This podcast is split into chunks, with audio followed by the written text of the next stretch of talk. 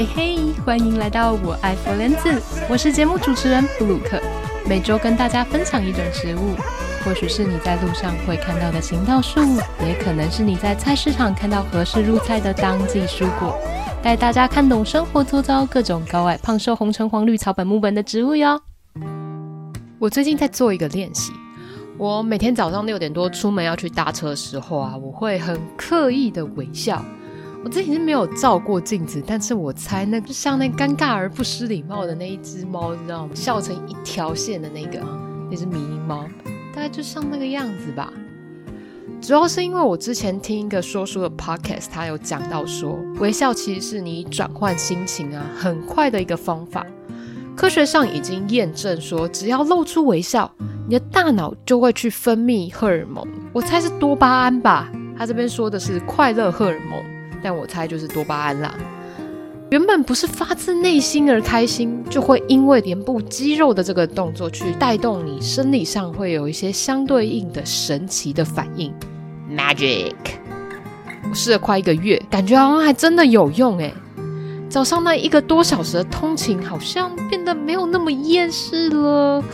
哎，上车我第一个反应通常是：哦，好幸运哦，竟然还有一个不爱坐。大方的一屁股坐下来，转那颗快线的公车的时候啊，排队排在队伍的最后面，鱼贯上车。前面明明走道都站满了，结果竟然让我看到车子的最后面还有奇迹的一枚的位置啊，就是最后一排的正中间。我就快乐的挤过人群，坐下来，歪着头不眠。对，我竟然觉得我每天都睡不饱。心想着每天都有这样刚刚好的小确幸就好了。装大笑啊，跟微笑是一样，会改变你的生理状态。研究这边指出说，处理心理压力和这种情绪、情绪、情绪压力、情绪压力，台湾国语跑出来了。小时候我是讲台语的，但我现在其实台语讲的不太好。处理压力不一定要动脑思考问题，去思考说症结点在哪里，解决方法在哪里，又或者是抽出时间让自己做一些放松的事情，不需要。处理心理压力和情绪压力，还有一招，活化你的核心肌群。想不到吧？最让人想不到的是，这个简单的活化核心肌群的方式是捧腹大笑。锻炼核心的成效呢，甚至还会比仰卧起坐还好。我想说，哎，该不会要连续笑个二三十分钟才有效吧？不是有些运动理论是说，哈，如果你单次运动的时间没有超过多久，我忘记那个数字了，基本上就是等于没有运动，还是说等于没有燃脂效果这样？我就帮大家找好数据资料了，有一些，但没有很多。研究指出，笑是一种高强度的有氧运动。十次的捧腹大笑所吸收的氧气呢，相当于是你做一分钟的划船运动所累积的吸氧量。德国的研究指出啊，大笑一分钟等于你做了四十五分钟的运动，不是英国研究哦，所以可信度加十分啊。德国，德国应该可以相信吧？他们那么严谨，这么好康的事情怎么不早说？我因为脚的韧带撕裂的关系。从加拿大回来台湾之后，几乎哦都没有运动，真的快要把我憋死了。自己觉得我的肌群都掉光，只剩下一堆脂肪变泡芙人。所以我最近只要有机会笑，我就会笑到一个花枝乱颤，有时候还会笑到停不下来。我同事都很困惑是，是啊，是有那么好笑吗？前几天在部门的尾牙上，主持人 Q 什么梗，我都捧场。每一个梗我都笑到爆，然后最后我是真的很累，真的觉得超累，然后我就趴在那个椅背上，差点睡着，就有点担心这种动不动乱笑的诡异行为啊，副作用可能会是我脸上的笑纹会变深啦，保养品擦了就浪费钱嘛。那职场上像我这种什么事情都紧张，不分轻重缓急哦，就真的是什么事情都会很紧张的这种性格。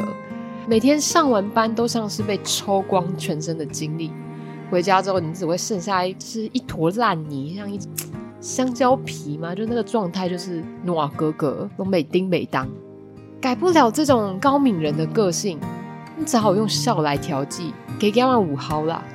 今天我就来盘点十个在职场上让我觉得好好笑，到现在回想起来还是会会心一笑的一些经典对话或事件。是，我刚才说是不是真的就是个？好，我们等下一个一个算，希望没有算错。我的数学真的超烂。以下内容呢，我都做过了高超的资料去识别化的动作。嗯哼，听着，如果与您的经验有所雷同，那一定是假的。别对号入座哦。第一个故事是这样：我们办公大楼啊，固定每周都会有一些厂商来来展售零食和水果。那电梯里面，同事 T 姐跟同事 R 说：“哎、我刚刚买了草莓，很甜，很好吃哎，你要不要买回去给儿子吃啊？”R 连声说：“呸呸呸呸呸，儿子随便养，当垃圾养，吃什么草莓？草莓是我在吃的好吗？”然后他就跑去买草莓了。刀子口豆腐心。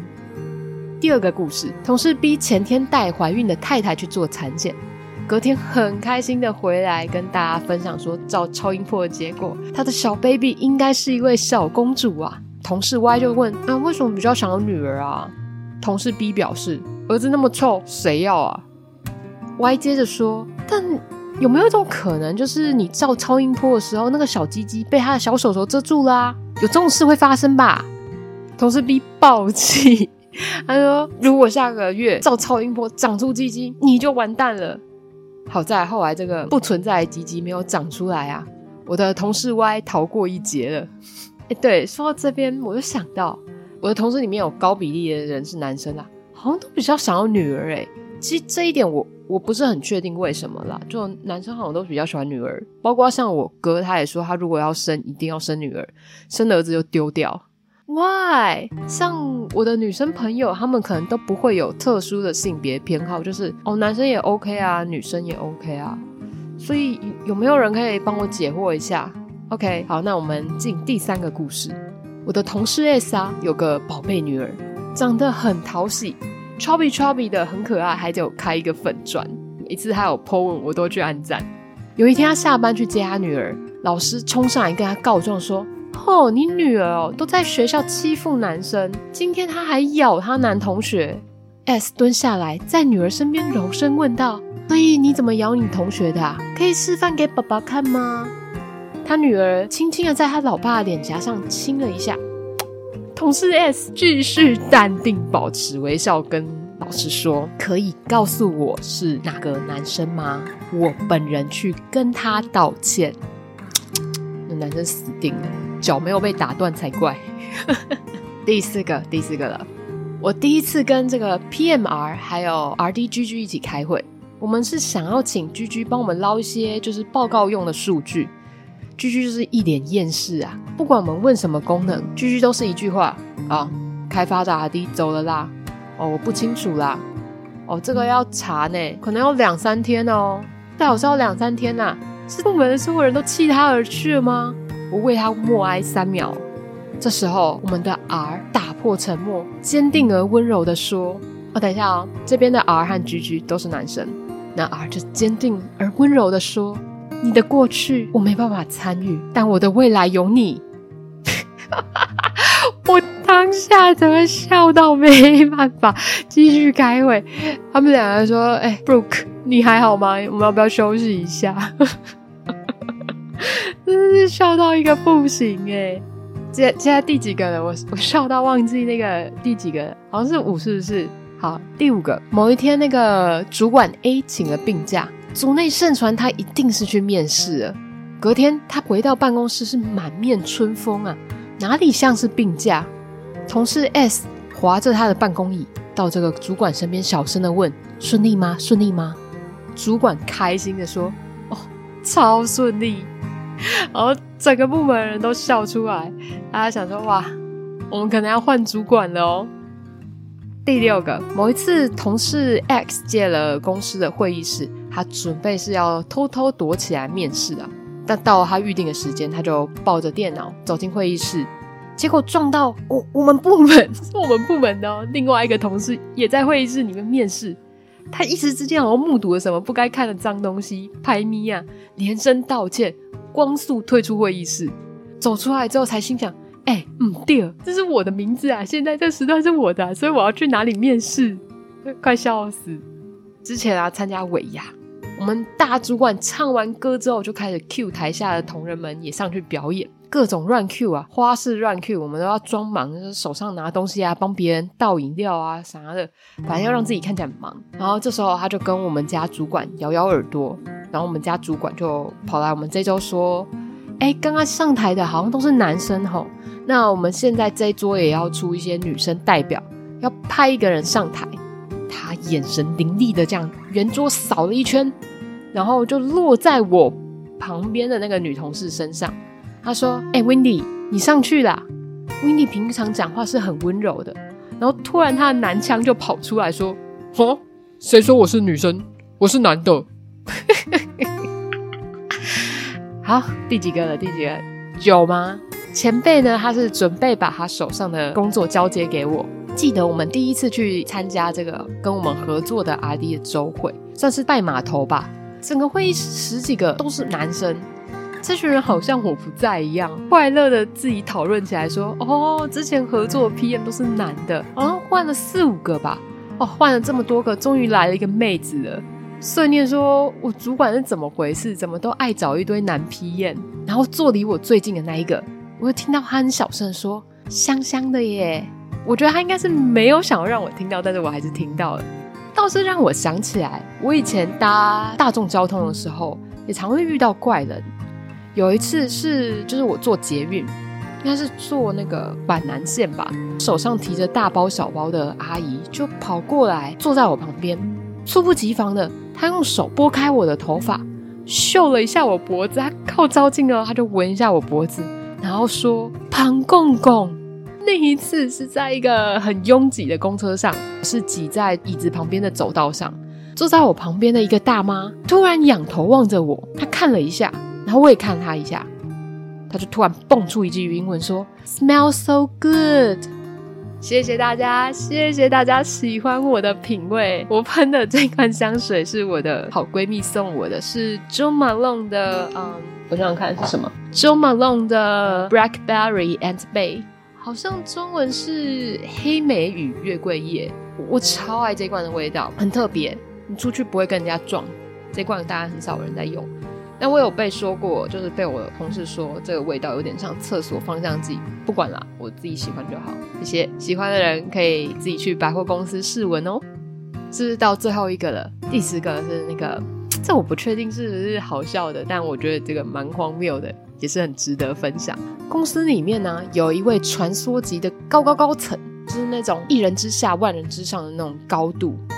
过去他因为跟我们大王子理念不合，离开公司，后来不知道什么原因又被我们大王子找回来，就引起了公司上上下下一片人心惶惶啊！为什么？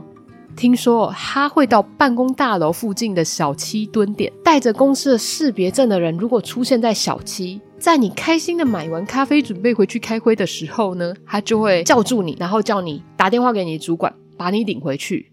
啊，他都不会骂你本人哦，他对基层是很温柔的，他是骂爆你主管。这被骂主管被骂爆，回去烤鸡还得了？哦，听说他以前在其他厂区更狠哦，就是他们是办公大楼内有附设那种便利商店和咖啡厅。他就会在上班时间去突击检查，如果你不是在放饭时间出现在这些地方，他就会无预警的命令店员把咖啡店、便利商店的铁门拉下来，就把一票人关在里面。哇，不愧是撑得起外号“终结者”的男人。我现在看到 Dcard 上面也有文章在讲这件事情。我们部门里面，甚至是我主管，就在我们群组里面发文说，请大家如果在非午休的时间想要喝咖啡去买 Seven 的话，记得把识别证拿下来哟。讲完啦，但我觉得这些事情啊，我会觉得这么好笑，可能往往是有一些情感的因素吧。毕竟里面的同事 A B C D E F G 都是我身边活生生的人，所以我有完整的 context。我认识他们，我知道他们是什么个性，才会显得这些故事是对我来说是非常好笑的。我希望这些零零碎碎的小故事啊，有多少让各位听友的嘴巴微微的上扬，上扬五度。那你们是否也有遇过一些很好笑的职场趣事？赶快在底下留言跟大家分享哦！这礼拜啊，我看到公司的花圃里面杜鹃花开了耶，本来就想说，那不然来讲一下杜鹃花好了，顺便聊聊我们台大的杜鹃花节以及政大的包种茶节之类的。但印象中，其实杜鹃的花季应该还没开始。结果我刚刚就查了一下。果然，杜鹃的花季其实官方说法是三到四月才是主要的花期。